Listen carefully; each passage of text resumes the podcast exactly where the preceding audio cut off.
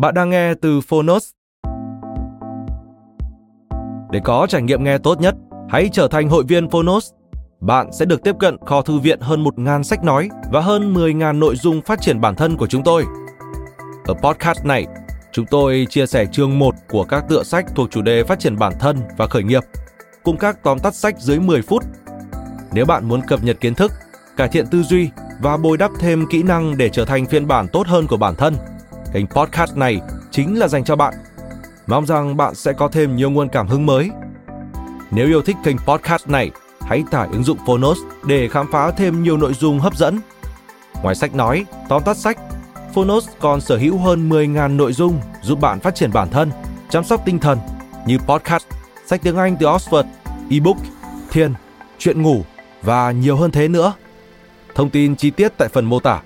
Còn bây giờ, hãy cùng lắng nghe tập podcast hôm nay.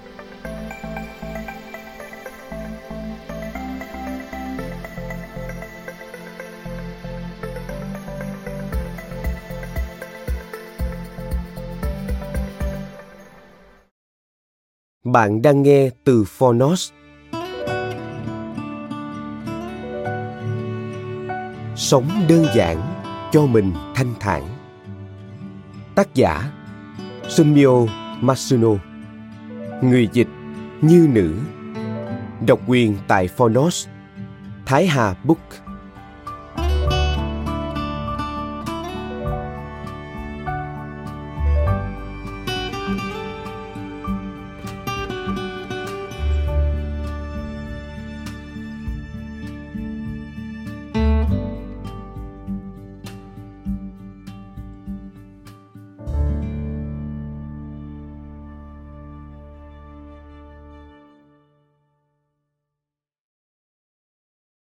Lời nói đầu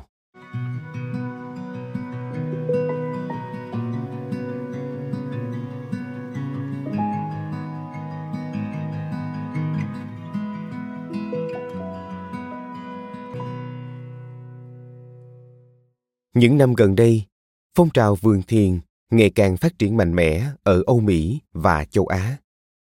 Hiện tôi cũng nhận được ngày càng nhiều lời mời nhờ thiết kế vườn thiền vài năm trước, người ta hay muốn tạo những không gian có tính cộng đồng cao, như viện bảo tàng hay khu vực công cộng của các chung cư cao cấp. Tuy nhiên, trong những năm gần đây, ngày càng có nhiều người muốn có không gian cho riêng mình. Tôi muốn làm một vườn thiền riêng trong nhà, hoặc dựng hẳn một nơi riêng làm vườn thiền. Ngày càng có nhiều người có những mong muốn như vậy. Những người này thường là những doanh nhân rất nổi tiếng, được nhiều người trên toàn thế giới biết đến. Trong đó, có những người đáp hẳn chuyến bay hàng thương gia đến tận nhật bản, đích thân tới chùa kenkochi để gặp tôi.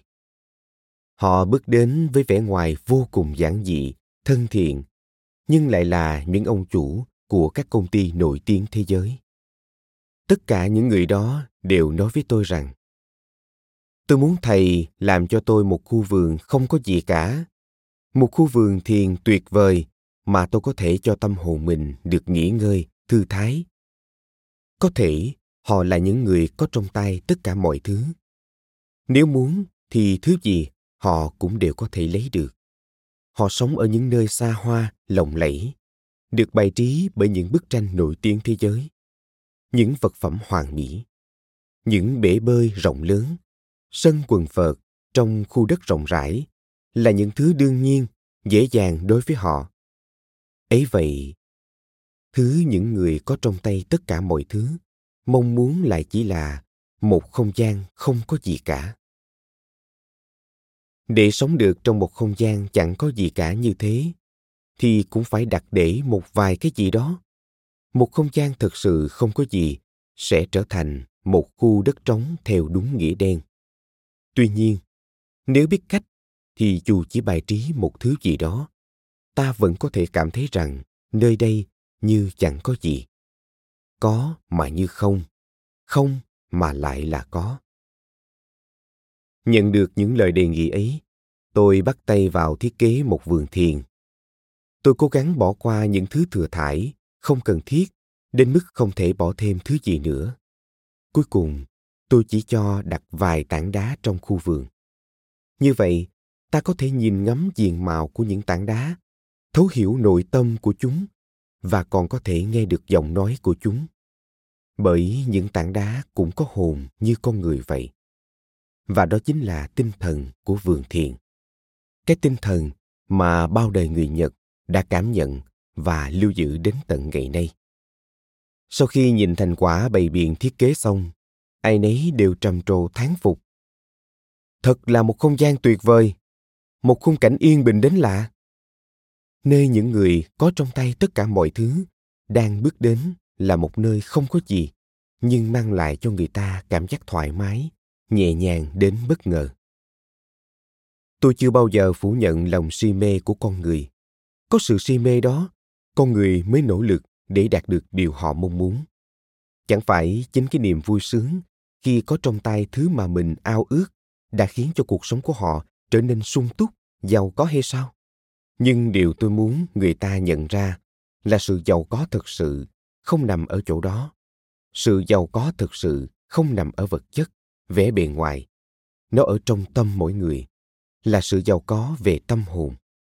Thiền đã chỉ ra được những điều như vậy. Vậy sống đơn giản là sống như thế nào? Để có một cuộc sống đơn giản thì phải như thế nào? Nó không đơn giản như việc sắp xếp, dọn dẹp, bày biện lại một đống đồ vật. Nó cũng chẳng phải là sự bằng lòng với cuộc sống bình dị mà bạn đang có. Mà tôi cho rằng, sống đơn giản là nhìn thấu được những điều quan trọng đối với bản thân mình. Bây giờ, điều quan trọng nhất bạn muốn làm cho chính mình là gì? Điều gì là thực sự cần thiết trong cuộc sống hiện tại của bạn? Chính bản thân mỗi người cần khám phá ra điều gì là quan trọng với mình, cả về vật chất cũng như tinh thần.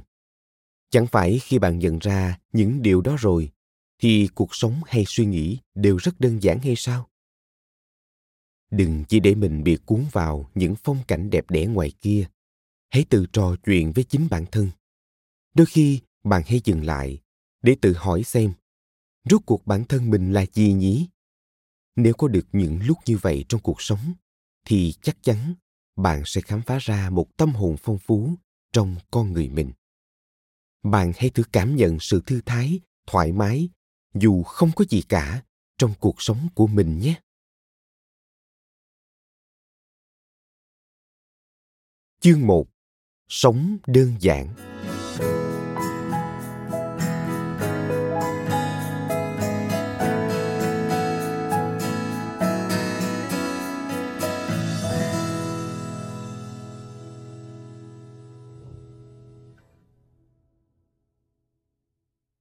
Dám chọn sự bất tiện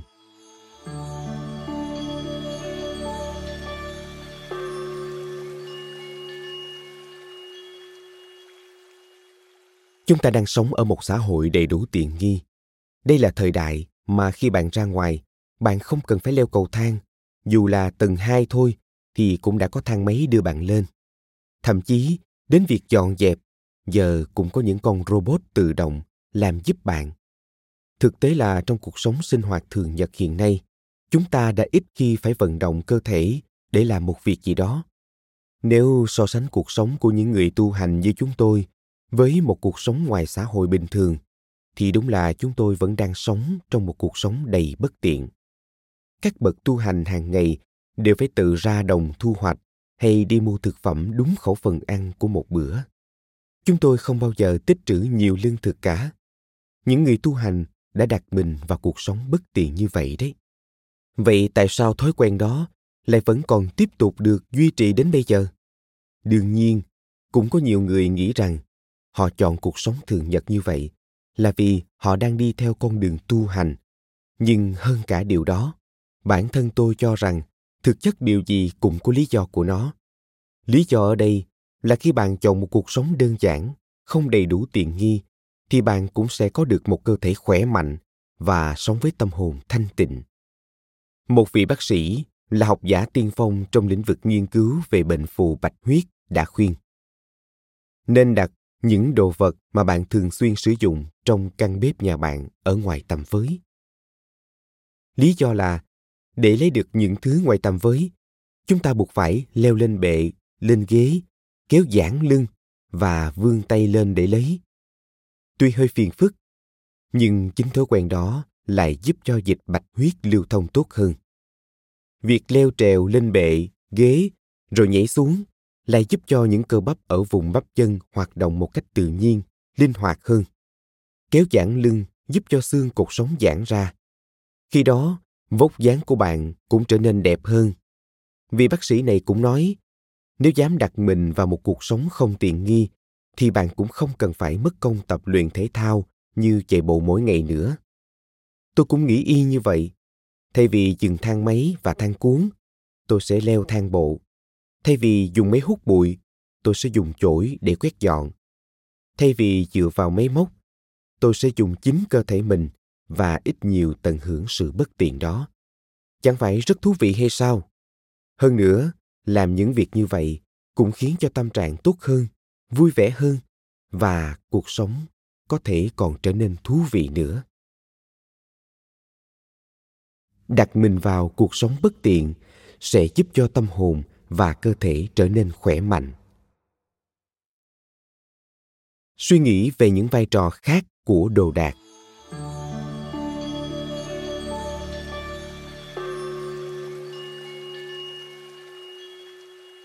Ngày xưa, ở chùa bao giờ cũng phải có cối đá.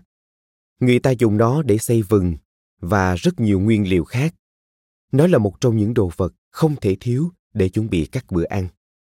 Thế nhưng, cối đá cũng không phải là thứ đồ vật có thể sử dụng vĩnh viễn. Sau 30, 40 năm sử dụng, bề mặt của nó cũng sẽ bị bào mòn. Và khi đã bị bào mòn từng chút từng chút một, bề mặt không còn nhẵn mịn thì nó chẳng còn tác dụng gì cho việc nghiền bột nữa. Hoặc sau nhiều năm liên tục sử dụng, có cái sẽ bị vỡ đi. Về bản chất, nó vốn là đồ vật do thiên nhiên ban tặng, nên đó cũng là điều đương nhiên. Vậy ta sẽ làm gì với cái cối đá đã vỡ? Sẽ không có chuyện nói rằng nó chẳng còn tác dụng gì nữa mà vứt đi. Tuy kiếp cối đá của nó đã kết thúc, nhưng ta hãy thử nghĩ xem, liệu có thể sử dụng nó vào mục đích nào khác nữa không? Chẳng hạn như dùng nó làm hòn đá nén để muối dưa. Lúc đó, nó sẽ đóng vai trò mới là hòn đá nén trong 30 năm nữa.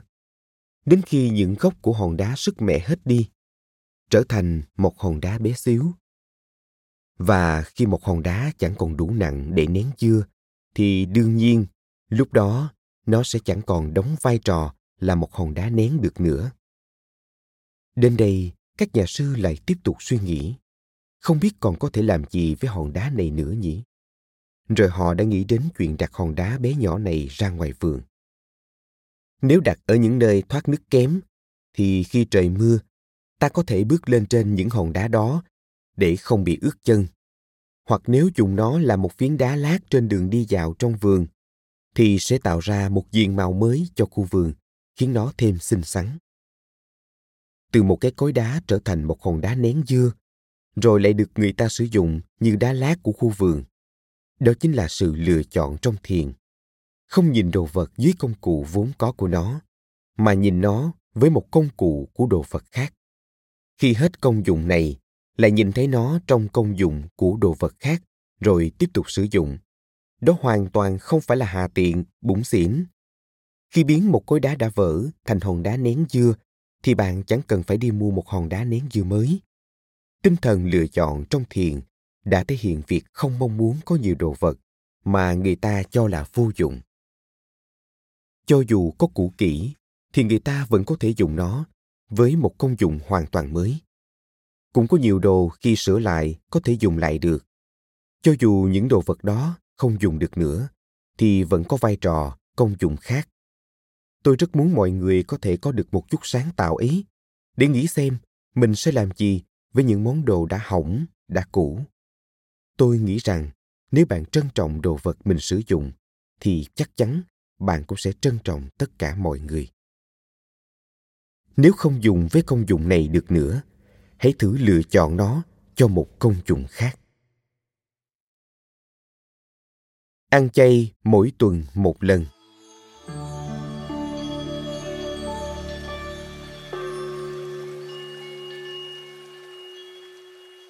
Những người lần đầu gặp tôi rất hay khen. Sao da thầy đẹp thế ạ? À? Ở tuổi của thầy mà vẫn giữ được làn da mịn màng như thế này, thật là hiếm có. Tuy được khen như vậy, nhưng tôi cũng không cảm thấy quá sung sướng. Mà tôi nghĩ rằng hẳn là bởi vì có nhiều người luôn mong muốn ao ước có một làn da trẻ khỏe, mịn màng. Dĩ nhiên, tôi chẳng chăm sóc da dẻ gì cả. Thế nhưng da tôi trông vẫn rất đẹp. Tôi nghĩ đó là nhờ vào chế độ ăn uống hàng ngày. Về cơ bản, tôi không mấy khi ăn thịt. Đương nhiên, vào những dịp hội họp, tiệc tùng, thì tôi vẫn ăn những thức ăn giống như tất cả mọi người. Nhưng trong chế độ ăn ở chùa thì chủ yếu là rau và cá. Trong khoảng thời gian tham gia khóa tu để trở thành một nhà sư, hoàn toàn không có chuyện ăn thịt và cá. Tôi cũng đã trải qua khoảng thời gian này. Ban đầu tôi còn cảm thấy sợ, không biết cơ thể mình có làm sao không, khi mà lúc nào tôi cũng cảm thấy đói lả cả người. Nhưng chỉ sau nửa năm, cơ thể tôi đã quen với chế độ ăn uống, chủ yếu là cháo, lúa mì và một ít rau xanh. Sau khóa tu, da dẻ của mọi người đều trở nên trắng mịn hồng hào. Thêm nữa là sau nửa năm ăn uống với chế độ như vậy, mùi cơ thể bài tiết ra cũng giảm đi đáng kể. Mồ hôi cũng không có mùi khó chịu. Chỉ cần lau qua người bằng một chiếc khăn ướt, cơ thể đã trở nên sạch sẽ, thơm tho. Hơn nữa, làn da cũng trở nên mềm mại. Nếu bạn muốn có một làn da mãi trẻ khỏe, thì nhất định hãy thử chuyển sang chế độ ăn uống tập trung vào rau xanh nhé. Tất nhiên là không thể loại bỏ hoàn toàn thịt và cá trong khẩu phần ăn. Nếu cắt giảm ăn uống quá mức, cũng có thể dẫn đến tình trạng cơ thể, sức khỏe yếu đi. Vì vậy, hãy thử xem lại chế độ ăn uống của mình, thay đổi ở mức vừa phải trong giới hạn có thể.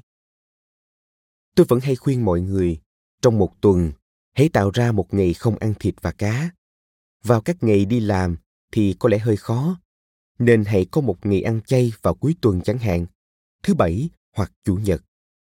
Có lẽ bạn nghĩ chỉ có một ngày ăn chay thì có tác dụng gì?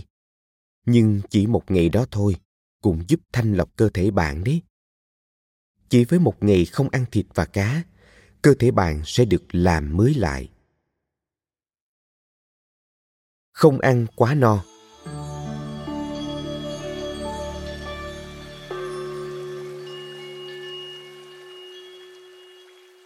Ăn có chừng, dừng đúng lúc. Câu tục ngữ này đã được truyền miệng từ xa xưa.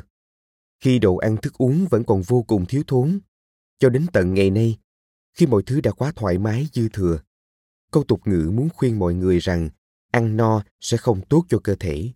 Đây là điều mà những người cách chúng ta hàng trăm thế kỷ đã biết. Quả là một nhận thức phi thường. Hàng ngày tôi vẫn luôn để ý đến việc ăn uống có chừng mực. Thậm chí, tôi còn ăn ít hơn mức mà người ta vẫn cho là vừa đủ. Vốn dĩ dạ dày của tôi cũng không được tốt lắm. Tôi thường dừng đúng lúc mình vẫn còn muốn ăn thêm một chút nữa. Tôi coi đó như một thước đo sức khỏe hơn bất cứ việc gì khác. Thực tế, nếu ăn quá một chút thì ngay ngày hôm sau, tôi đã cảm thấy cơ thể mình có cái gì đó không ổn rồi. Gần đây, có vẻ như những quán ăn có dịch vụ ăn uống không giới hạn hay còn gọi là buffet đang mọc lên nhiều hơn. Chỉ cần trả một số tiền nhất định là bạn có thể ăn thỏa thích tất cả những món ăn ở đó. Khi đến ăn ở những nơi như vậy, cho dù bụng đã nít đầy đồ ăn rồi, người ta vẫn có xu hướng tiếp tục ăn thêm nữa. Phải chăng họ nghĩ rằng phải ăn thêm nữa thì mới xứng đáng với số tiền mình bỏ ra? Bình thường lũ chó và mèo, nếu đã ăn no thì sẽ không có chuyện chúng ăn thêm nữa. Vậy chắc có lẽ con người đang không thèm lắng nghe tiếng nói của cơ thể mình nhỉ? Để không ăn quá no, thì bạn đừng vội vàng nhét hết các món ăn vào dạ dày, mà hãy dành thời gian thư thả để thưởng thức nó. Thực tế, khi còn sinh hoạt trong khóa tu hành, tôi đã ăn rất nhanh. Khi đến giờ, tất cả chúng tôi đều đồng loạt đi ăn, nhưng không có thời gian để ăn uống từ từ, chậm rãi. Cho đến bây giờ, thói quen đó vẫn còn sót lại Tuy nhiên, đó cũng là khi tôi nhận ra rằng ăn uống nhanh nhanh chóng chóng là một việc không tốt cho sức khỏe chút nào. từ kinh nghiệm của bản thân, tôi thấy rằng nếu bỏ thêm chút thời gian cho bữa ăn, bạn có thể cảm thấy no nhanh hơn và sẽ dừng đúng lúc hơn chẳng hạn như khi bạn làm một bữa tối, nhưng lại nấu nhiều hơn lượng thức ăn mà mình nghĩ là đủ, thì có phải trong đầu bạn sẽ xuất hiện suy nghĩ, dù sao cũng đã lỡ nấu mất rồi, không được để thừa thải thôi ăn thêm chút nữa cũng không sao. Điều đó chứng tỏ rằng bạn đang ăn bằng suy nghĩ. Bạn cần phải tự kiểm soát để nấu một bữa ăn với lượng thức ăn vừa đủ. Có thể bạn sẽ cảm thấy muốn ăn thêm nữa, cảm thấy vẫn chưa thỏa mãn lắm. Nhưng nếu lại tiếp tục nấu nữa, thì chắc chắn sẽ rất phiền đúng không? Và đến lúc đó, thì thường chúng ta sẽ chọn cách dừng lại, chỉ ăn như vậy thôi. Ăn nhiều quá cũng là do bộ não điều khiển. Và làm thế nào để không ăn quá nhiều cũng lại là do bộ não. Đừng ăn bằng suy nghĩ. Hãy lắng nghe cơ thể bạn. Không đòi hỏi sự thoải mái một trăm phần trăm.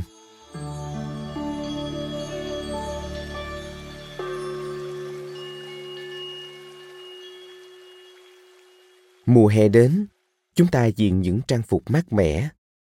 Mùa đông đến, chúng ta lại chuyển sang những chiếc áo ấm áp.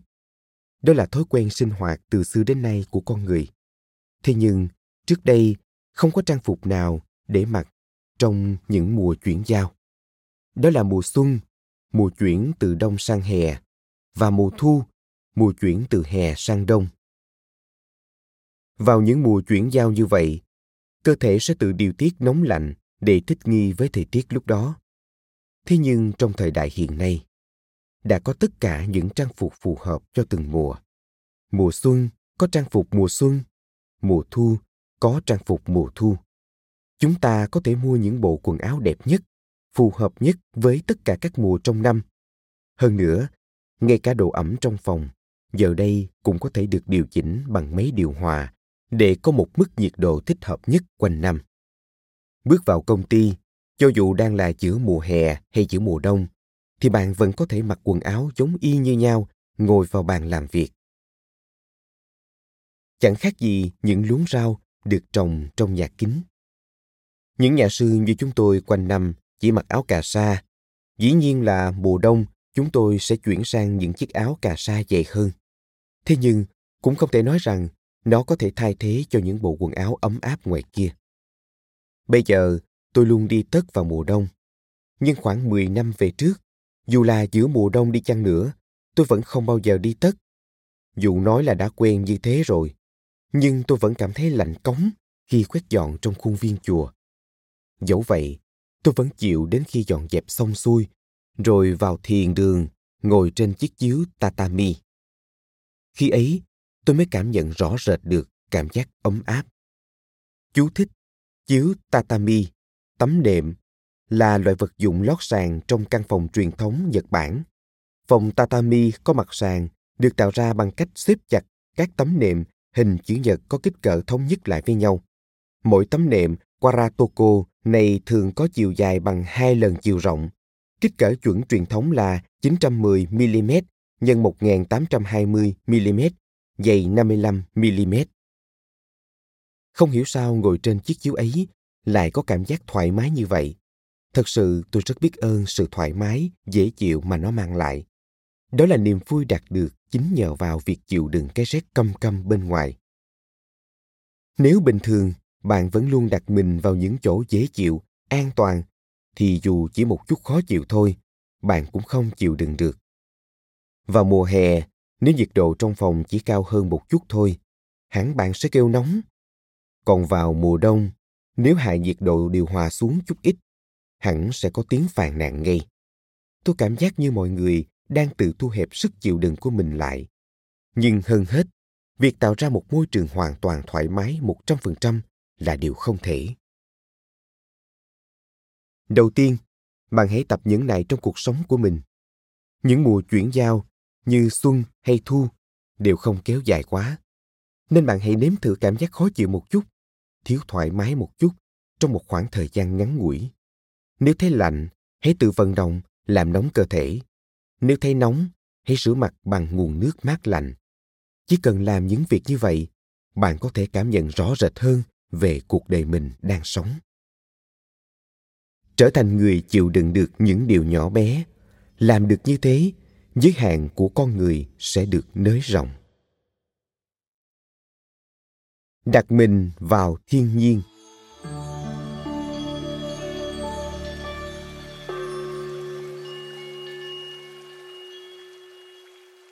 Với những người đang buồn bã, tâm trạng chán nản, tôi thường khuyên họ rằng, hãy thử hòa mình vào giữa thiên nhiên ngoài kia đi.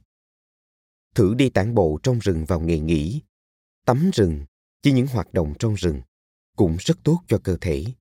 Không chỉ tản bộ bạn còn nên ngắm nhìn những chuyển động của thiên nhiên xung quanh. Từ đó, bạn có thể cảm thấy tâm mình nhẹ nhàng hơn đôi chút. Những biến chuyển của thiên nhiên, đất trời không bao giờ bị ngưng trệ. Mùa xuân đến, khi tiết trời trở nên ấm áp, những nụ hoa bắt đầu bung nở, mùi hương của chúng bắt đầu mầy mọc, rủ rê lũ chim và sâu tìm đến. Chẳng có sự sắp đặt nào ở đó cả. Rồi khi mùa thu tới những cánh hoa bắt đầu rơi rụng, cành cây cũng trở nên khô giòn, gãy rụng. Chính những chuyển biến rất đổi giản đơn đó lại chứa đựng chân lý của vạn vật vũ trụ như thiền đã dạy. Chúng ta cần phải biết rằng, mình là một thành viên của ngôi nhà thiên nhiên rộng lớn. Khi cảm nhận được thiên nhiên cũng như chính ngôi nhà của mình, bạn sẽ không còn nghĩ rằng mình phải đi đến một nơi xa xôi. Bạn có thể quan sát thiên nhiên thay đổi ngay tại công viên, nơi bạn đi qua mỗi ngày khi mùa xuân đến, đâu đó quanh góc công viên, những đóa hoa lại bắt đầu nở rộ. Có thể nhìn những đóa hoa ấy, bạn sẽ nghĩ, năm nào cũng vẫn những bông hoa này nhỉ? Nhưng những bông hoa ấy lại không giống hoa của năm ngoái, bởi vì những bông hoa của năm trước vốn đã rụng hết rồi. Tôi muốn mọi người nghĩ được rằng chính sức mạnh của thiên nhiên đã giúp cho những bông hoa bung nở mỗi năm nếu bạn làm việc ở một công ty trong một khoảng thời gian dài, hẳn bạn cũng có lúc có cảm giác rằng những công việc mình làm cứ đang lặp đi lặp lại suốt, phải không? Bạn thấy rằng mình cũng đang làm công việc giống như khoảng thời gian này của năm ngoái. Thử suy nghĩ thì thấy đó chỉ là sự lặp lại của một công việc năm này qua năm khác. Đó là những ngày tháng 10 năm như một. Chắc hẳn sẽ có nhiều người cảm thấy e sợ rằng mình sẽ bị chôn vùi trong vòng lặp đó. Thế nhưng, cái người đang ở công ty đó làm công việc mà bạn vẫn cho là 10 năm như một ấy chắc chắn không phải là bạn của một năm trước.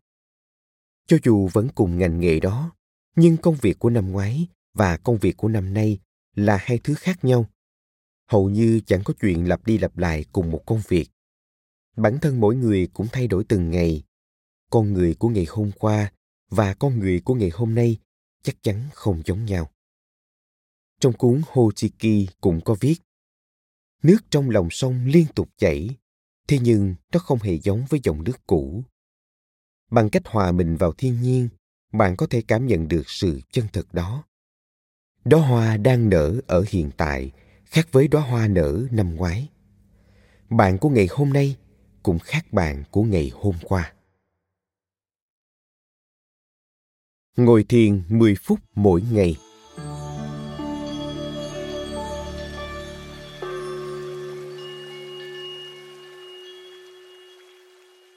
Hiện nay, tại chùa thường tổ chức ngồi thiền vào mỗi buổi sáng. Vậy nên trước khi đi làm, tôi thường đến chùa để ngồi thiền khoảng 30 phút. Có vẻ như thời thiền hàng sáng này được rất nhiều người chú ý, đặc biệt có rất nhiều người tham gia là các cô gái trẻ. Thực tế việc người ta bắt đầu chú ý đến ngồi thiền hẳn là do bản thân họ nhận thức được lợi ích của nó đối với sức khỏe của mình. Ngồi thiền phải là ngồi thẳng lưng và đúng thế. Người ta hiểu rằng ngồi thiền có thể khiến lượng máu lưu thông khắp cơ thể tăng lên đến 25%. Vì nó giúp cho cả cơ thể và tâm hồn được thư giãn. Tim cũng đập chậm rãi hơn. Trên hết, việc tăng lượng máu lưu thông sẽ giúp cho tình trạng lạnh chân tay được cải thiện. Toàn cơ thể sẽ nóng lên một cách tự nhiên. Ngoài ra, ngồi thiền trước khi ngủ có thể giúp cho giấc ngủ ngon và sâu hơn. Những người tu hành như chúng tôi thường ngồi thiền 45 phút mỗi lần. Đây là thời gian để cháy hết một nén hương. Trong khoảng thời gian tu hành đặc biệt, còn gọi là nhiếp tâm. Hoạt động ngồi thiền luôn được diễn ra vào cuối ngày. Nếu không phải người tu hành, bạn cũng không cần thiết phải ngồi thiền đến tận 45 phút. Chẳng hạn như bạn có thể ngồi thiền 10 phút trước khi đi ngủ hoặc 10 phút vào mỗi buổi sáng trước khi đi làm. Chỉ thế là đủ. Và nếu cảm thấy chân bị đau, không thể ngồi đúng tư thế ngồi thiền, thì bạn cũng không cần phải ngồi đúng chuẩn như tư thế bán kiết già và toàn kiết già mà các nhà sư vẫn thường làm. Bạn chỉ cần sắp xếp một dáng ngồi thoải mái là được. Tuy nhiên, trước khi thả lỏng bụng dưới, bạn cũng hãy nhớ kéo căng cột sống và thở bụng. Chỉ cần như vậy là bạn đã có dáng ngồi thiền tuyệt vời rồi. Trong không gian tĩnh mịch lúc ngồi thiền, sẽ có rất nhiều suy nghĩ thoáng qua trong đầu bạn. Những chuyện lo lắng cũng hiện lên trong tâm trí. Lúc ấy, bạn không cần cố gắng quên đi, mà hãy thử tạo ra một khoảng cách rồi quan sát, nhìn ngắm những lo lắng buồn phiền đó. Nếu như trong cuộc sống bồn bề, rắc rối hàng ngày, bạn chẳng thể nào tạo ra khoảng cách với những điều ấy, thì hãy thử tìm đến ngồi thiền. Nó có thể giúp bạn làm được điều đó. Khi ấy, bạn sẽ nhận ra được một điều là ồ đó cũng chẳng phải là điều gì đáng phiền não lắm đừng trói buộc gò bó bản thân trong những điều vô ích mà hãy tìm ra những thứ bạn cảm thấy thực sự quan trọng đối với chính mình ngồi thiền là một phương pháp giúp chúng ta thoát khỏi sự luẩn quẩn trong mớ cảm xúc không cần thiết mang lại cuộc sống giản đơn với tâm hồn thanh thản chỉ cần có thói quen ngồi thiền 10 phút tinh thần cũng như cơ thể bạn sẽ trở nên khỏe mạnh. Vậy nên, hãy bắt đầu ngồi thiền ngay từ hôm nay nhé.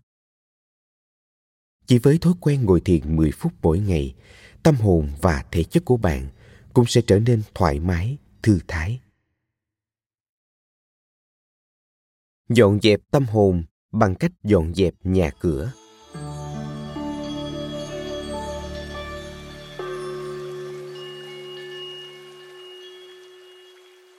Trước kia, nhắc đến dọn dẹp nhà cửa là nói đến những việc đương nhiên như cầm chổi để quét, rồi dùng dẻ ướt lau nhà.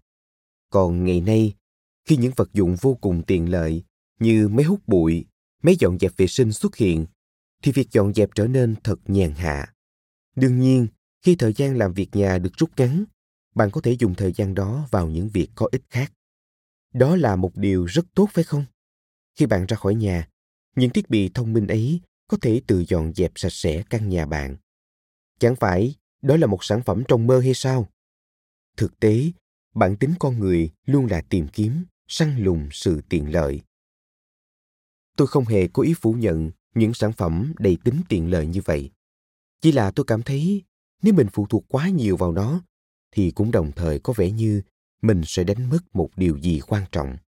Chẳng hạn như bạn lỡ làm đổ đồ uống lên bàn và không có ai lau dọn chỗ đó cả, hẳn bạn sẽ ngay lập tức dọn dẹp nó. Cảm giác khi thấy những vết bẩn, vết nước đổ được dọn sạch sẽ bằng chính đôi tay của mình rất thoải mái đúng không? Ai cũng cảm thấy thích thú, vui sướng khi dọn sạch những vết bẩn trước mắt như vậy. Nhưng nếu người dọn sạch sẽ là một cái máy dọn vệ sinh, thì liệu bạn còn cảm thấy được sự thoải mái, dễ chịu như khi tự mình dọn dẹp xong hay không? Khi ấy bạn sẽ không cảm nhận được cảm giác thỏa mãn, sung sướng nhỏ nhoi khi làm sạch mọi thứ nữa. Tôi luôn cho rằng tự dọn dẹp mọi thứ xung quanh bằng chính đôi tay mình là hành động rất đáng quý. Hàng ngày chúng tôi đều dùng khăn lau dọn tiền đường. Vì vậy, chắc chắn không có vết bẩn nào ở đó. Thế nên, cho dù một ngày chúng tôi không dọn dẹp, thì trong mọi thứ ở tiền đường vẫn sáng bóng sạch sẽ. Mặc dù thế, chúng tôi vẫn lau chùi quét dọn mỗi ngày. Nếu nói lý do vì sao, thì tôi nghĩ thực tế, việc lau dọn nền nhà cũng giống hệt như việc dọn dẹp tâm hồn mình. Chúng tôi vẫn đang quét dọn tâm hồn mình bằng cách dọn dẹp tiền đường. Nhờ đó, chúng tôi có thể bắt đầu một ngày mới với một tâm hồn hoàn toàn sạch sẽ. Đó cũng là một điều cần thiết trong tu hành. Nói vậy không có nghĩa tôi khuyên mọi người hoàn toàn không sử dụng những thiết bị điện tiện dụng. Bởi vì tuy máy hút bụi có thể dọn dẹp căn phòng bạn sạch sẽ, nhưng nó sẽ không dọn dẹp tâm hồn bạn được. Tôi chỉ nghĩ rằng, nếu làm dụng hoàn toàn 100% những thiết bị như vậy, thì quả thật là một điều lãng phí. Dọn dẹp sẽ mang lại cảm giác dễ chịu, thật lãng phí nếu đánh mất điều đó. Không vứt bỏ đồ ăn.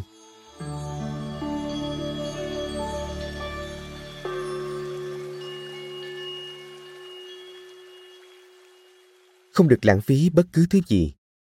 Đó là tinh thần cơ bản của thiền kể cả khi chuẩn bị một bữa ăn, chúng tôi cũng chắc chắn không có chuyện lãng phí nguyên liệu.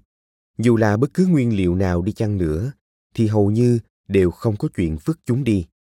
Chúng tôi đón nhận tất cả thức ăn bằng cả tấm lòng biết ơn.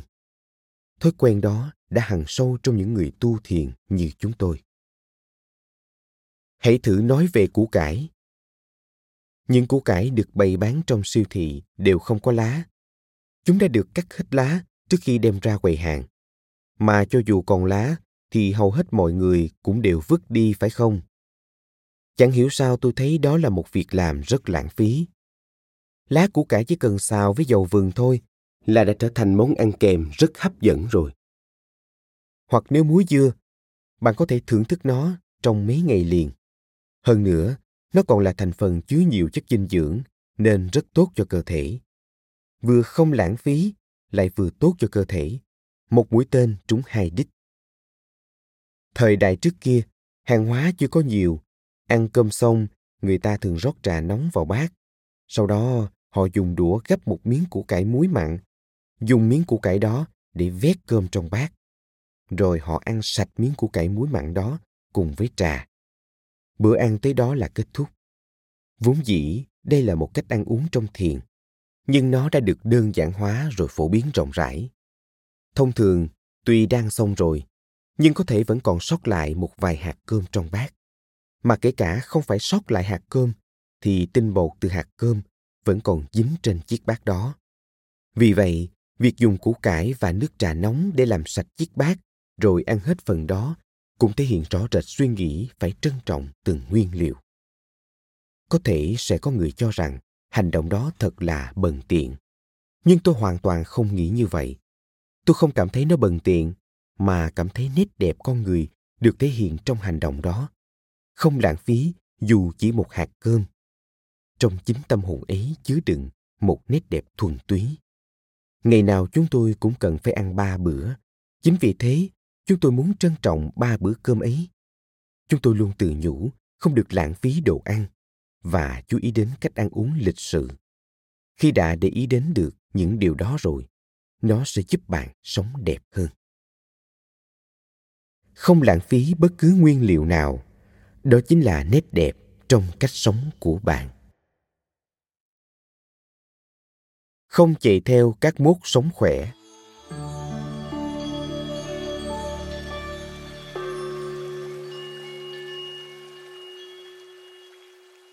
Thông thường, các bí quyết sống khỏe luôn là một chủ đề được đông đảo mọi người quan tâm. Kèm theo đó, các sản phẩm liên quan đến làm đẹp cũng được quảng cáo rầm rộ. Vừa có sức khỏe, lại vừa mang lại sắc đẹp. Đó là một điều tuyệt vời mà ai cũng mong ước. Thế nhưng, nếu sử dụng quá nhiều thứ cùng một lúc, thì điều đó có tốt hay không? Hệ có một thực phẩm mới nào được quảng cáo là tốt cho sức khỏe và giúp làm đẹp, là người ta lại mua về rồi khi cơn sốt của nó qua đi, người ta lại được giới thiệu những cách làm đẹp mới và lại tiếp tục áp dụng. Điều đó chẳng khác gì một cuộc rượt đuổi theo một trào lưu đang thịnh hành. Tôi cảm thấy xu hướng chăm sóc sức khỏe hiện nay như một phép tính cộng.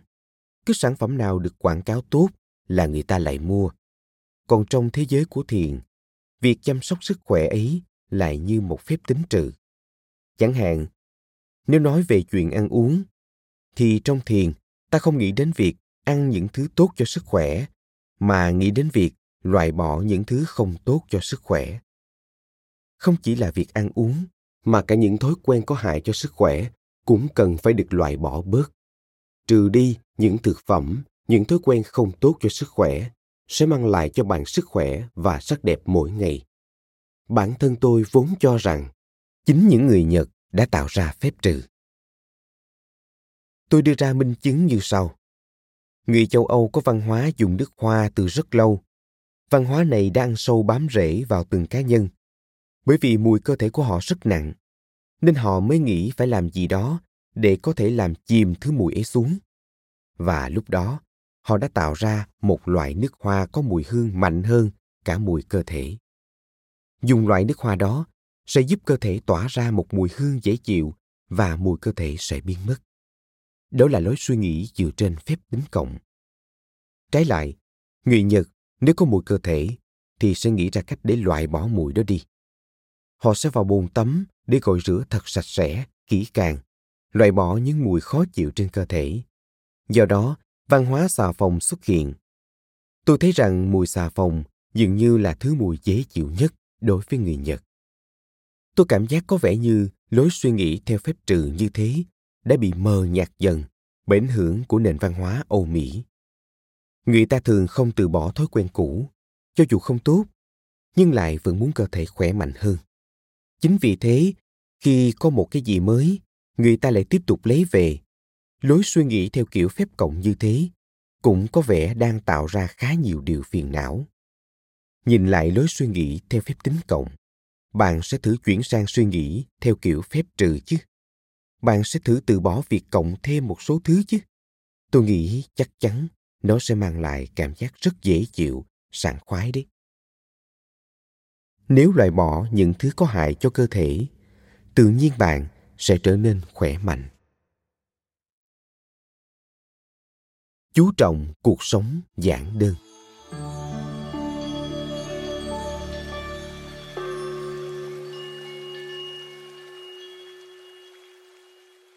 Sống đơn giản, có nghĩa là giảm bớt hoàn toàn sự lãng phí. Chỉ sử dụng những món đồ thật sự cần thiết. Đó chính là cái đẹp mà thiền đã luôn nhắc nhở.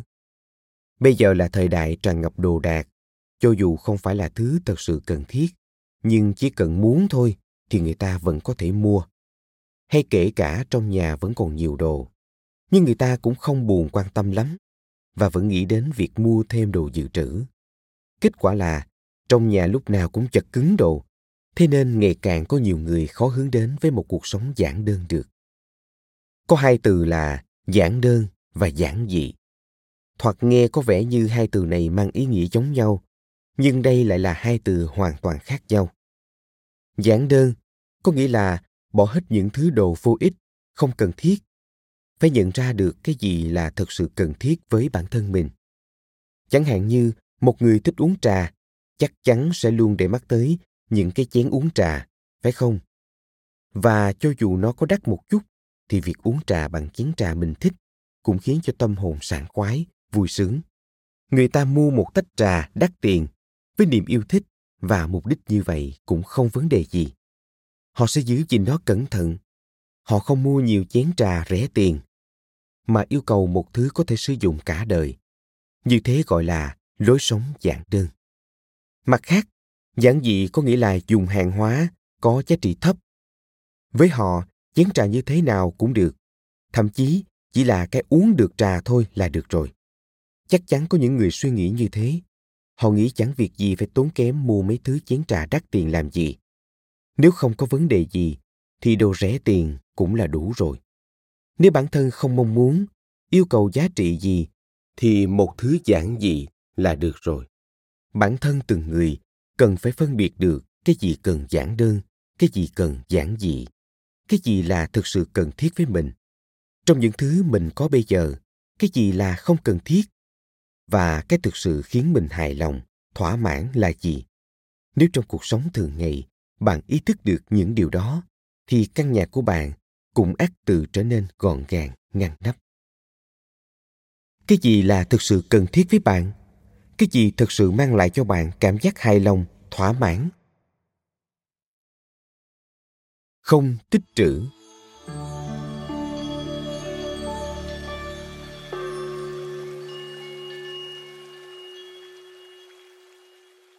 Có những người luôn tích trữ rất nhiều đồ chuẩn bị cho tương lai.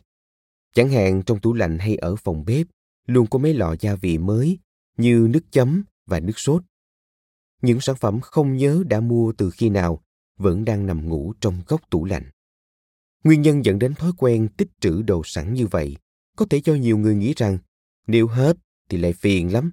Hay hôm nay đại hạ giá nên cứ mua sẵn vào đấy. Ngay cả quần áo hay những đồ phụ kiện, trang trí nhỏ nhặt. Cứ có giảm giá là người ta lại mua hết thứ này đến thứ khác. Kết cục là cái tủ chứa chật cứng đồ. Hẳn cũng có nhiều người trong các bạn có kinh nghiệm săn đồ giảm giá như vậy rồi. Nhưng dù giá rẻ như thế nào đi chăng nữa, mà mua về không thực sự dùng được, thì nó cũng chỉ trở thành một thứ đồ vô dụng mà thôi. Cần phải tự ý thức việc không dự trữ nhiều đồ sinh hoạt trong một giới hạn có thể. Nếu gia vị hết, thì hãy đi mua ngay lúc đó. Nếu không đi mua được, hãy thử chế biến món ăn bằng những gia vị khác. Đó cũng là một thú vui hay ho. Cho dù không mua sẵn đồ lúc hạ giá, thì việc chỉ mua những đồ còn thiếu vào lúc cần thiết cũng vẫn tiết kiệm. Cũng có người nghĩ rằng cần chuẩn bị cho khi bất chợt thảm họa ập đến. Đương nhiên, điều đó luôn cần thiết với bất cứ ai. Nhưng nếu chuẩn bị đồ uống và đồ đóng hộp cho những lúc nguy cấp, thì cũng đến lúc chúng hết hạn sử dụng và trở thành đồ bỏ đi mà thôi. Chuẩn bị, tích trữ cho những lúc như thế không có nghĩa là dự trữ sẵn thật nhiều đồ, mà phải nắm được thông tin. Nếu hết đồ gì thì đi đâu để mua hoặc cái gì có thể thay thế được trong những lúc đó. Trường hợp nếu không biết chỗ mua cũng như không biết đồ gì thay thế được, thì bạn sẽ phải làm như thế nào? Tôi nghĩ phải chuẩn bị cả tinh thần sẵn sàng như thế nữa. Những người tu hành luôn hướng đến việc tự cấp tự túc, như chúng tôi khi chuẩn bị bữa tối thì luôn chỉ ra ruộng lấy rau đúng phần ăn hôm ấy thôi. Đấy là điều cơ bản trong việc tự cấp tự túc. Và chúng tôi cũng không bao giờ để thừa lại đồ ăn. Sẽ không có chuyện lấy sẵn thêm nguyên liệu cho ngày hôm sau. Trong bếp hoàn toàn không còn nguyên liệu gì cả. Ở đó luôn rất sạch sẽ, ngăn nắp. Chỉ lấy một lượng cần thiết cho những lúc cần thiết. Chỉ thu hoạch một phần vừa đủ. Không bao giờ để sẵn những thứ chưa cần thiết. Đó cũng là điều căn bản trong đời sống thiền. Là không gian hoàn toàn không có những vật dụng thừa thải. Không gian vô cùng gọn gàng ấy sẽ mang lại cho bạn sự thư giãn và cảm giác thoải mái. Chỉ giữ lại những thứ cần thiết cho mình, tuyệt đối không tích trữ những vật dụng không cần thiết. Hãy làm cho cuộc sống mỗi ngày của bạn trở nên dễ chịu, sảng khoái. Trân trọng từng đồ vật.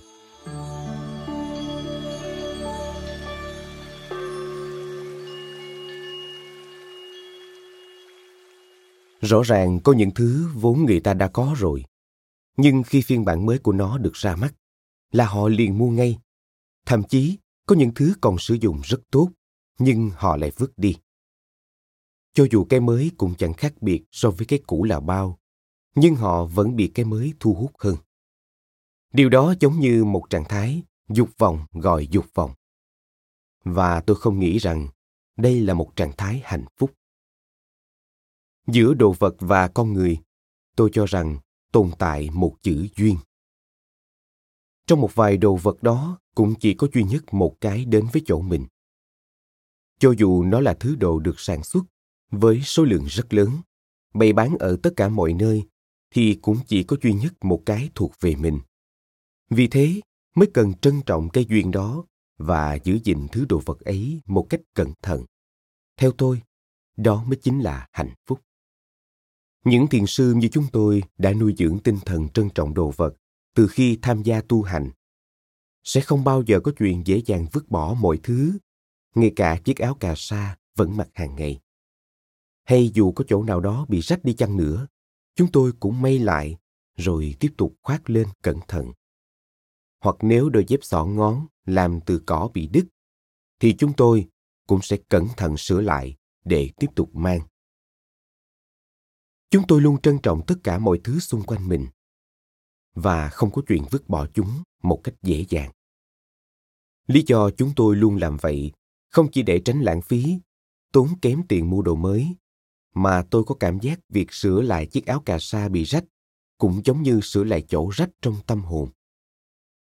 Sửa lại đồ vật mà mình đã gắn bó, yêu mến, cũng giống như uống nắng chấn chỉnh lại trái tim đang sao xuyến rung động trước một cái gì đó mới mẻ.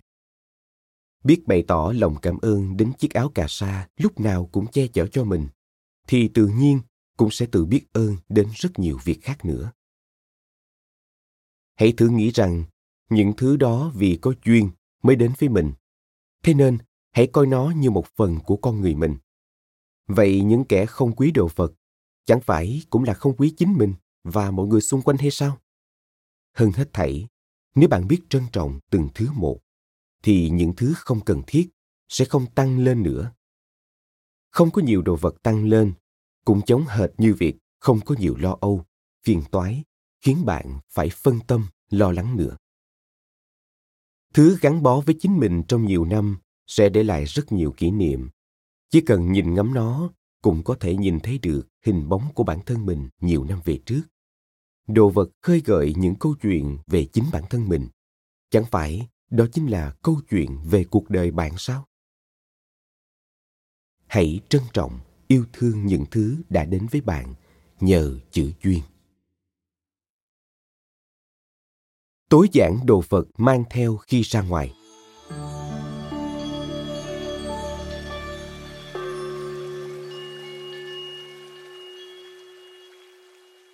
Tôi chưa bao giờ nhìn xem bên trong chiếc túi sách của những người phụ nữ hay đeo khi đi ra ngoài. Nhưng có vẻ như trong đó chứa rất nhiều thứ. Có người lúc nào cũng mang bên mình chiếc túi rất to. Nhiều khi tôi nghĩ họ đang đi du lịch, chứ không phải chỉ là đi ra ngoài nữa. Khi đi ra ngoài, tôi thường không bao giờ mang những thứ không cần thiết. Tôi chỉ mang đồ dùng cần thiết cho công việc làm trụ trì của mình, và những thứ chắc chắn sẽ cần dùng trong công việc ngày hôm đó. Ngoài ra, hầu như tôi chẳng mang theo gì cả. Có khi tôi chỉ mang theo một chiếc túi rút hoặc túi vải nhỏ thôi, bởi tôi cảm thấy mang theo mấy đồ thừa thải không thoải mái chút nào. Chắc cũng có thể do lối suy nghĩ này đã hình thành trong tôi từ khi bắt đầu tu hành. May là lúc nào nó cũng hiện hữu sẵn trong con người tôi rồi. Tôi hầu như không mang theo ô ra ngoài cũng có người thường mang theo một chiếc ô gấp. Nhưng tôi nghĩ chẳng cần thiết đến mức ấy. Đương nhiên, khi có dự báo trời mưa thì tôi sẽ mang ô theo. Nhưng cũng có nhiều khi không mang mà bất chợt cơn mưa đổ xuống. Lúc ấy, thay vì nghĩ rằng, thôi chết rồi, tôi lại muốn tận hưởng những hạt mưa đó. Nếu như đang ở trong một tòa nhà, thì tôi sẽ giết thời gian ở đâu đó, đợi cho đến khi trời tạnh mưa. Nếu gặp mưa khi đang đi bộ, thì tôi sẽ xin trú dưới một mái nhà nào đó. Hoặc nếu trú mưa ở một con phố mà tôi không biết, tôi sẽ vừa nhìn ngắm dãy phố, vừa thư giãn một chút, luôn giữ trong mình những lối suy nghĩ như vậy trên từng bước đường cuộc sống. Hẳn ta sẽ thoải mái và dễ chịu hơn nhiều. Những người hay mang nhiều thứ khi ra ngoài, hãy thử một lần bỏ hết mọi thứ bên trong ra và xem xét chúng. Sắp xếp những thứ mình mang theo trong túi, cũng giống như sắp xếp lại mọi suy nghĩ trong đầu. Nếu trong đầu chứa quá nhiều suy nghĩ, lo âu, không đáng có, thì sẽ chẳng còn chỗ cho những điều mới mẻ nữa. Nếu chất chứa quá nhiều thứ thừa thải như thế, thì dần dần bạn sẽ luôn bị trói buộc trong những thứ đó. Vì vậy, hãy bỏ bớt đồ đạc của bạn xuống, cũng như để tâm hồn bạn trở nên nhẹ nhàng, thư thái không cần phải mang theo những thứ đề phòng tình huống bất chợt ập đến, mà hãy để bản thân bạn tận hưởng cả những việc không lường trước đừng vội vàng có bằng được những thứ mình muốn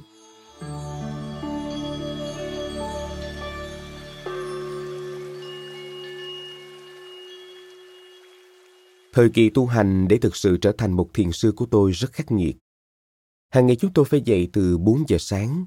Sau khi vệ sinh cá nhân, sửa soạn quần áo xong, phải ngồi thiền ngay lập tức. Sau đó, phải làm công việc buổi sáng, chính là tụng kinh. Tiếp theo đó, chúng tôi đi quét dọn, lau chùi những dãy nhà trong chùa. Hoàn thành xong việc đó, mới đến lúc ăn sáng. Trong buổi sáng, mỗi người sẽ nghiêm chỉnh chấp hành việc đã quy định như dọn vườn tược chẳng hạn. Đến chiều mới là thời gian tự học hoặc tiếp tục làm công việc mình được giao. Cuộc sống sinh hoạt luôn tiếp diễn như thế. Một năm 365 ngày đều không thay đổi. Trong cuộc sống như vậy, không hề có một khoảng trống nào cho những mong muốn không cần thiết len lỏi vào.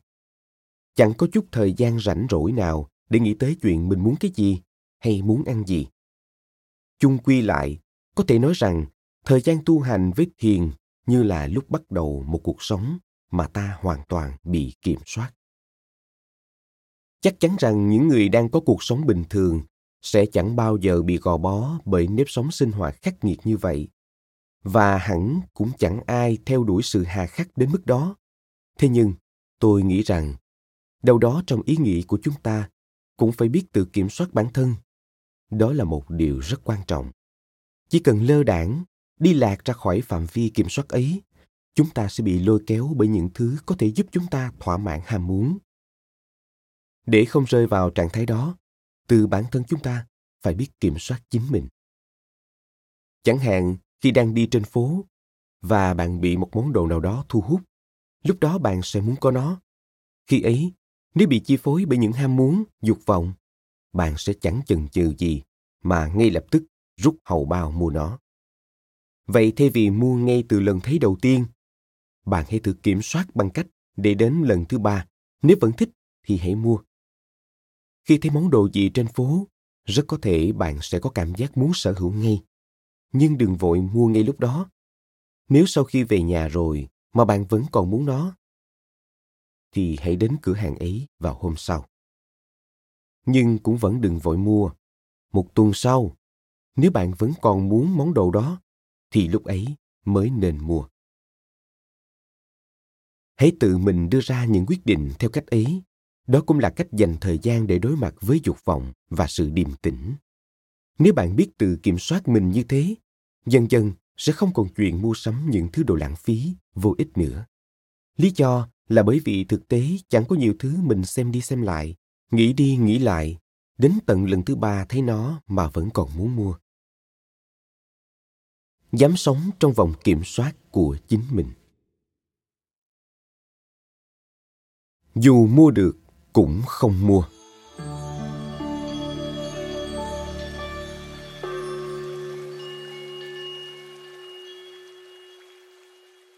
Tiền bạc là một thứ rất quan trọng. Kể cả với những người tu hành như chúng tôi, tiền vẫn là một thứ cần thiết trong cuộc sống hàng ngày. Tuyên bố hùng hồn rằng không có tiền thì cũng chẳng sao. Nghe chừng là đơn giản lắm. Nhưng đó thực sự là một lối suy nghĩ xa rời thực tế nếu đã sống trong xã hội này, thì không thể quay lưng với thứ gọi là tiền. Nhưng ta không thể quá gắn chặt với đồng tiền. Suy cho cùng, đồng tiền chỉ là thứ làm cho cuộc sống trở nên giàu có. Tôi cho rằng tiền không phải dùng để mang lại sự giàu có về mặt vật chất, mà nó được dùng để mang lại sự giàu có về mặt tinh thần. Chẳng phải là cuộc sống của mọi người sẽ thay đổi. Nhờ vào cách họ dùng số tiền có được hay sao? Một người phụ nữ đã chia sẻ với tôi câu chuyện của mình như sau. Cô ấy làm việc ở một doanh nghiệp lớn, thu nhập khá cao. Luôn mua sắm cho mình những bộ trang phục thời thượng, thưởng thức các món ăn ở những nhà hàng sang trọng. Cuộc sống mấy năm liền của cô ấy đều xa hoa như vậy. Thế nhưng, cô ấy lại nói mình không cảm nhận được thế nào là hạnh phúc. Cô ấy có một người đồng nghiệp hơn tuổi cùng công ty. Người đó làm việc rất hiệu quả lúc nào cũng cầm cùi chú tâm vào công việc. Cô ấy cảm thấy ngưỡng mộ chị đồng nghiệp này, nhưng cũng có cảm giác rằng sở thích của hai người sẽ không hợp nhau. Hầu như chị này chẳng bao giờ quan tâm đến thời trang, lúc nào cũng xuất hiện trong một chiếc quần jeans và áo phông. Nếu nói là về lương, thì lương chị ấy chắc chắn đủ để mua những bộ quần áo đẹp hơn. Nhưng tại sao người ta lại không chi thêm tiền cho việc mua quần áo nhỉ? Cô ấy quyết định hỏi người đồng nghiệp này sao chị không mua mấy bộ quần áo đẹp hơn? Lương của chị cao hơn hẳn em mà. Ngay lập tức, người đó cười và trả lời. Vì tôi thích sách.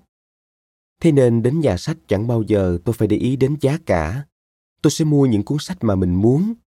Sách sẽ làm cuộc sống của tôi trở nên phong phú, nhiều màu sắc hơn, còn quần áo thì không thể làm mình hạnh phúc. Chỉ cần không thấy phù hợp với quan điểm về giá trị của mình thì dù có thể mua, người ta cũng chọn không mua. Cô gái nói nhờ gặp được người đồng nghiệp đó mà suy nghĩ của cô ấy cũng đã thay đổi khá nhiều. Đó là một câu chuyện rất thú vị. Hãy dùng tiền để làm cuộc sống tâm hồn của bạn trở nên phong phú. Đôi khi hãy học cách dừng lại.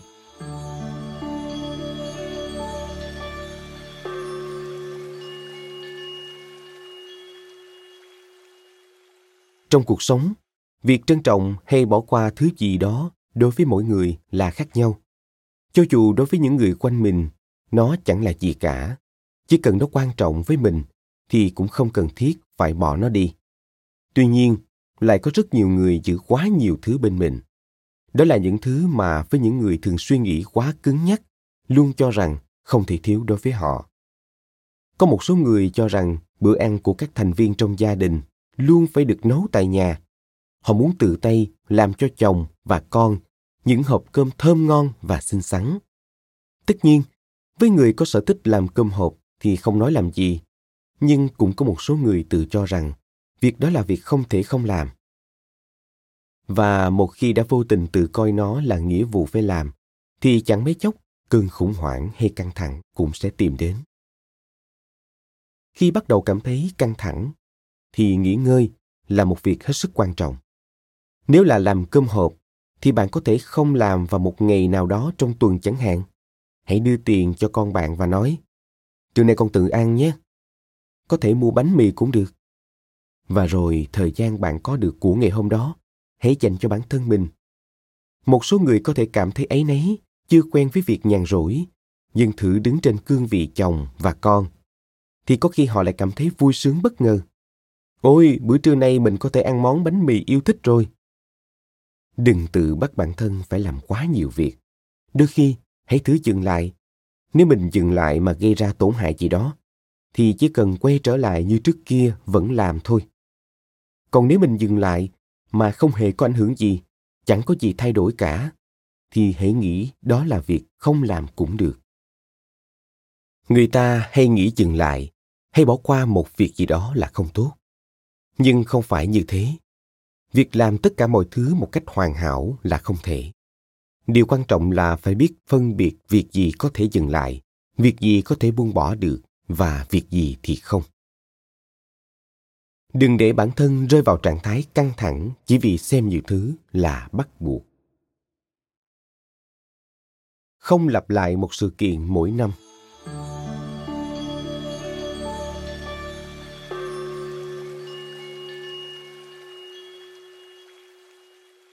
Hàng năm có rất nhiều lễ hội, sự kiện xảy ra. Bắt đầu là việc đi lễ chùa đầu năm vào buổi sáng mùng một Tết. Nếu là Phật giáo, thì có lễ Ohigan, viếng mộ người thân trong tuần lễ Xuân Phân hay Thu Phân. Hay lễ Obon, lễ táo mộ của người Nhật, thường diễn ra vào giữa tháng 8. Nếu theo Thiên Chúa Giáo, thì sẽ có đêm Giáng sinh. Vốn dĩ, những lễ hội quanh năm này đã phát triển theo tôn giáo. Những lễ hội được tổ chức ở các địa phương cũng vậy.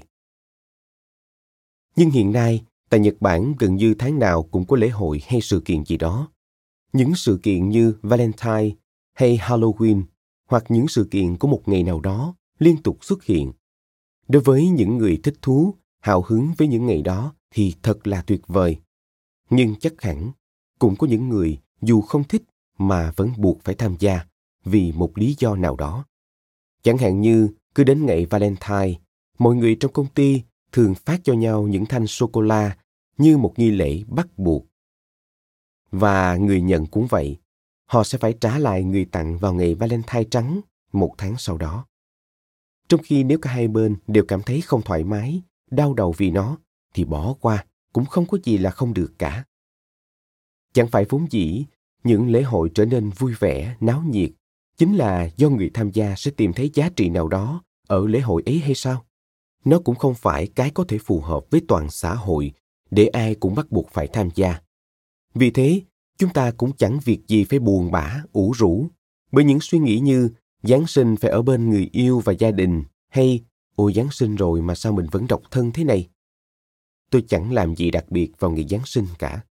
Không phải do tôi là người tu hành nên mới như vậy mà kể cả nếu tôi là một tín đồ Phật giáo đi chăng nữa, thì chỉ cần muốn, tôi vẫn có thể tham dự một bữa tiệc Giáng sinh. Thế nhưng, bản thân tôi lại chẳng tìm thấy niềm vui hay một giá trị nào ở chỗ đó cả. Nếu bạn muốn tham gia một lễ hội được tổ chức hàng năm ở Nhật Bản, thì bây giờ đã có rất nhiều lễ hội cho bạn lựa chọn. Có lẽ những sự kiện ấy sinh ra để cứu rỗi cho sự bận rộn của mọi người. Thay vì chỉ chú ý đến những lễ hội bên ngoài bạn hãy chú tâm đến những sự kiện của chính bản thân mình. Hãy tạo ra những sự kiện cho gia đình bạn, từ tận hưởng một ngày chẳng có gì đặc biệt. Trân trọng ngày kỷ niệm của mình. Một sự kiện vui vẻ hàng năm mà một năm có đến những ba lần như vậy, chẳng phải đã đủ rồi hay sao? Bạn có thể tự quyết định một sự kiện hay ngày kỷ niệm nào đó. Thay đổi lối hành xử.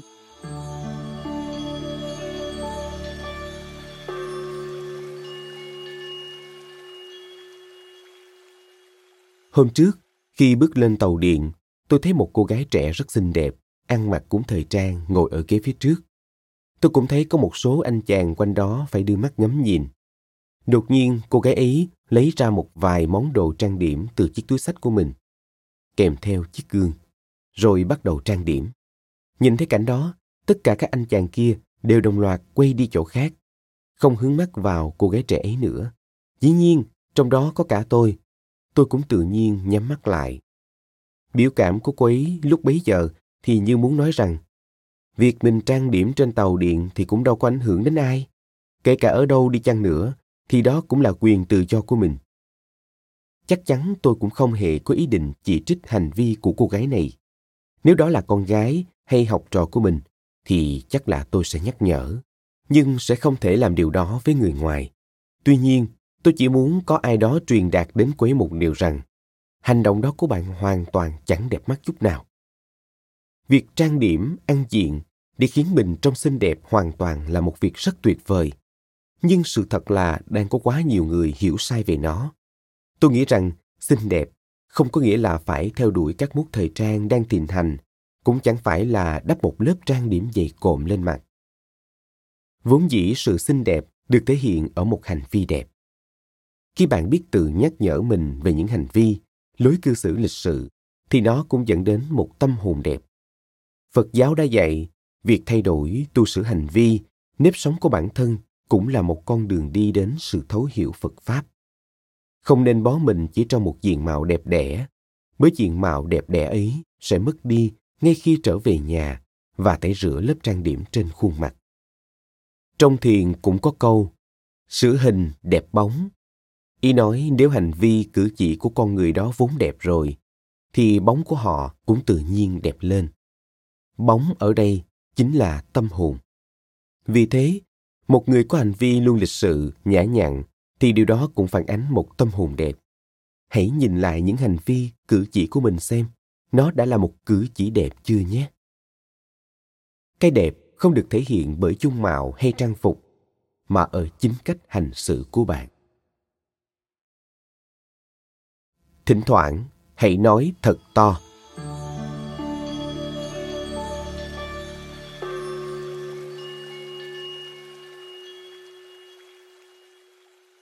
Công việc mỗi buổi sáng của những người tu hành như chúng tôi là tụng kinh. Khi có hàng trăm người cùng đồng loạt tụng kinh thì không nói làm gì. Nhưng bình thường chúng tôi vẫn đọc rất to. Kể cả có vài người chúng tôi vẫn đọc to, đến mức khiến một người nào đó cảm thấy ồn ào. Đến đây chắc bạn nghĩ rằng, việc gì phải đọc to rõ như vậy, đúng không? Trên thực tế thì cũng chẳng có quy định nào yêu cầu chúng tôi phải làm vậy. Nhưng kể cả thế, thì mấy người chúng tôi vẫn luôn tụng kinh bằng một giọng rất to. Chúng tôi làm thế chỉ bởi vì cảm thấy vô cùng sảng khoái. Trong cuộc sống thường ngày có khá ít cơ hội để chúng tôi có thể nói thật to. Hơn nữa, vì ở vị trí của một người tu hành, nên kể cả trong lòng đang có điều bồn chồn, khó chịu đi chăng nữa, chúng tôi vẫn phải kiểm soát giọng nói ở một giới hạn âm thanh nhỏ nhẹ. Vì thế mà, khi có một chút căng thẳng thì chúng tôi có thể giải tỏa bằng cách tụng kinh thật to. Chắc cũng có người ít khi to tiếng trong cuộc sống. Vậy thì bất cứ khi nào trong lòng chất chứa những lo âu, căng thẳng, thì hãy thử hét thật to. Vì không thể hét to ở công ty hay trên đường phố được, nên hãy thử đến một nơi vắng người như một vùng núi hay một bãi biển rộng lớn để hét thật to. Cố lên, mình sẽ làm được. Hãy thử tự cổ vũ bản thân mình bằng những câu như vậy hoặc nếu không bạn cũng có thể xả hết những điều phiền muộn bực bội trong lòng mình cho một ai đó chuyện đó cũng giống như xả hết đống rác trong lòng bạn hay bạn cũng có thể đến chùa tụng kinh kể cả không hiểu lắm ý nghĩa của những lời kinh đó thói quen nói thật to này có thể khiến tâm hồn nhẹ nhàng hơn ngoài dự đoán của bạn đấy. Nhưng nếu như đang muốn mắng mỏ, cãi cọ to tiếng với ai đó, thì khi ấy bạn cần phải kiềm chế mình lại. To tiếng với ai đó sẽ chỉ càng làm cảm xúc tiêu cực lúc bấy giờ của họ dâng lên mạnh mẽ hơn. Nên nếu như cần trách mắng hay nhắc nhở người khác, hãy nhắc nhở họ bằng một giọng điệu điềm tĩnh, ôn nhu. Điều đó không chỉ tốt cho đối phương mà cho cả bản thân mình nữa. Nói thật to có thể giảm căng thẳng, nhưng không được to tiếng mắng mỏ người khác. Viết thư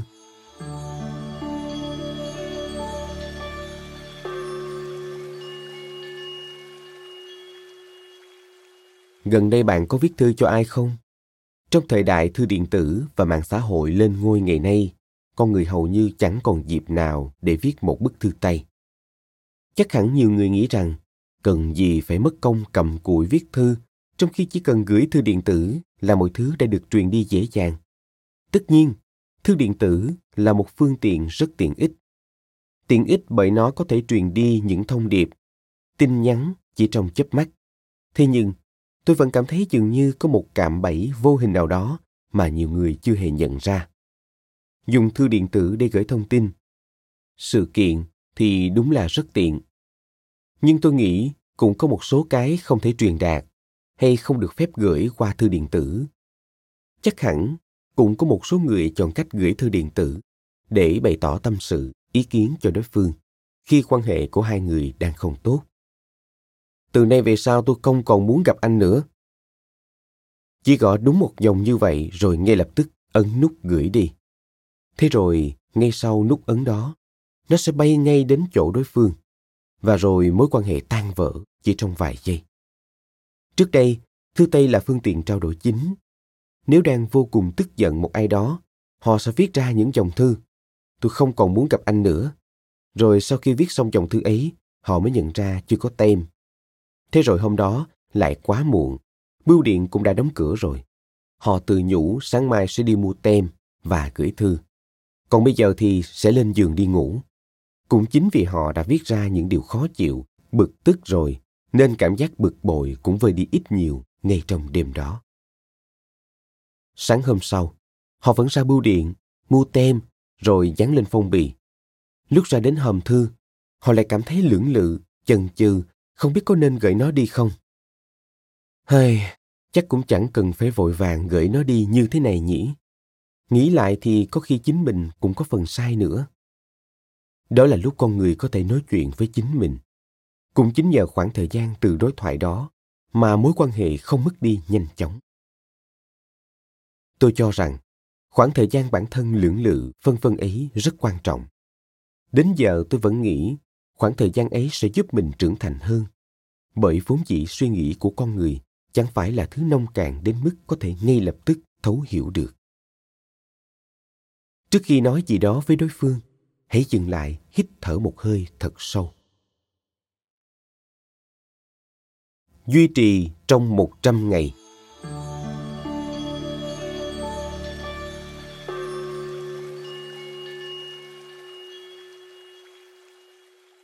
Mỗi khi tìm hiểu được những kiến thức mới cũng có lúc chúng ta muốn áp dụng thử ngay.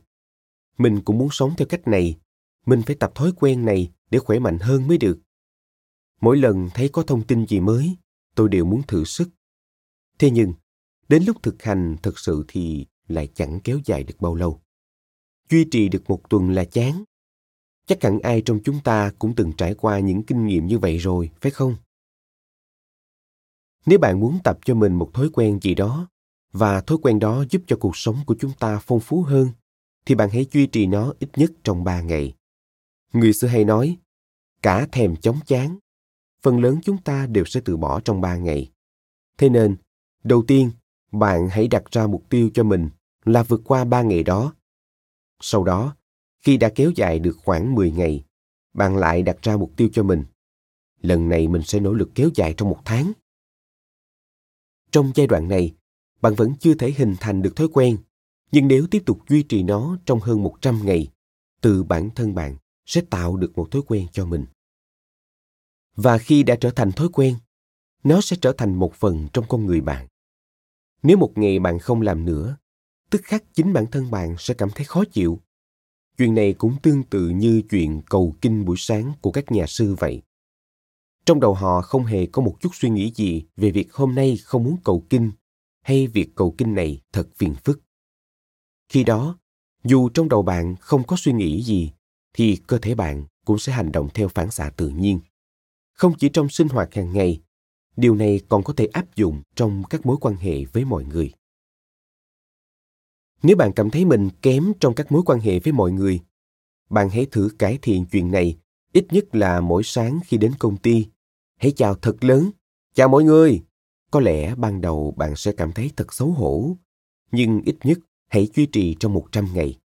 Dần dần, nếu có một ngày không chào như vậy nữa, tự nhiên bạn sẽ cảm thấy thiếu thiếu một cái gì đó.